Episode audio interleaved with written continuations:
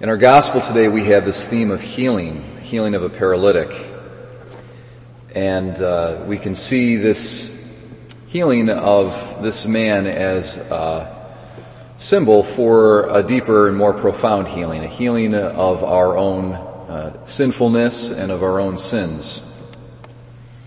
And I'd like to, uh, if you'll permit me to do so, i would like to tie all of this theme of healing uh, into our first reading, which is maybe a little difficult to get into. It's from Ezekiel.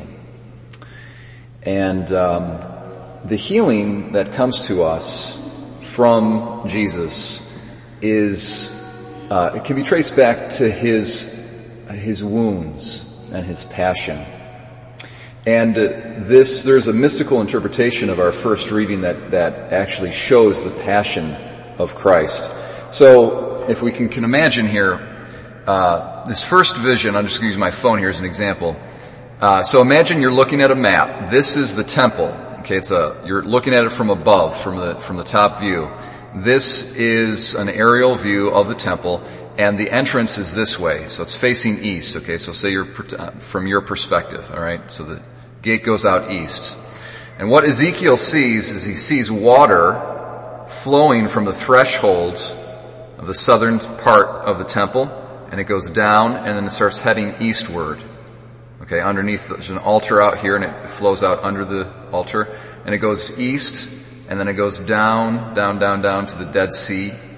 And the Dead Sea is full of all of this salt. It's got really, really dense salt content so that no uh, living thing can, no fish at least, can live in it. But when the waters from this temple that Ezekiel sees, this is all a vision. Okay, it's based in some, some historical reality in the sense of the, the Old Testament temple, but generally speaking, Ezekiel has seen a vision. That water that flows out goes into the Dead Sea. It heals the waters of the Dead Sea so that fish can live there.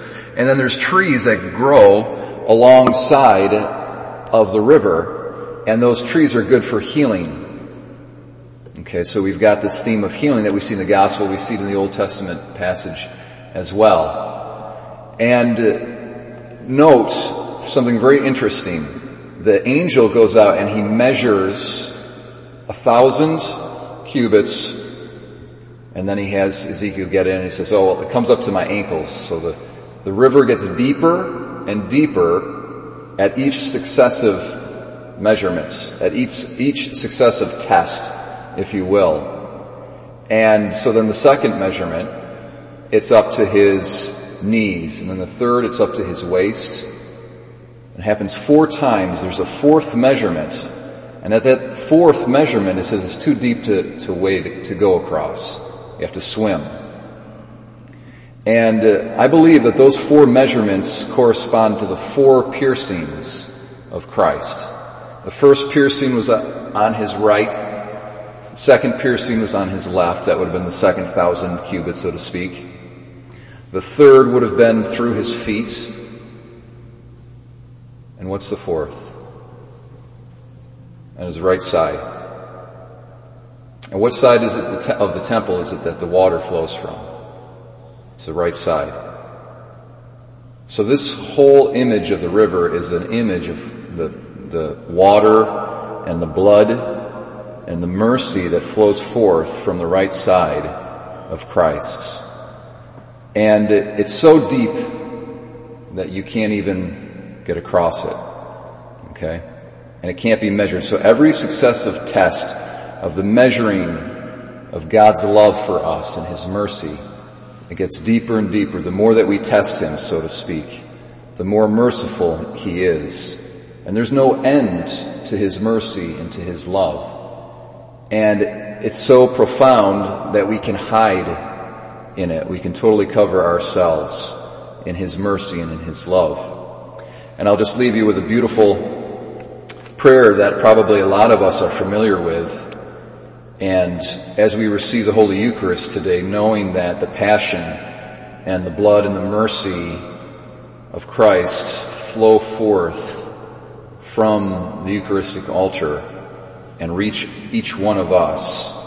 And we're able to as this prayer says, we're able to hide within the wounds of Christ.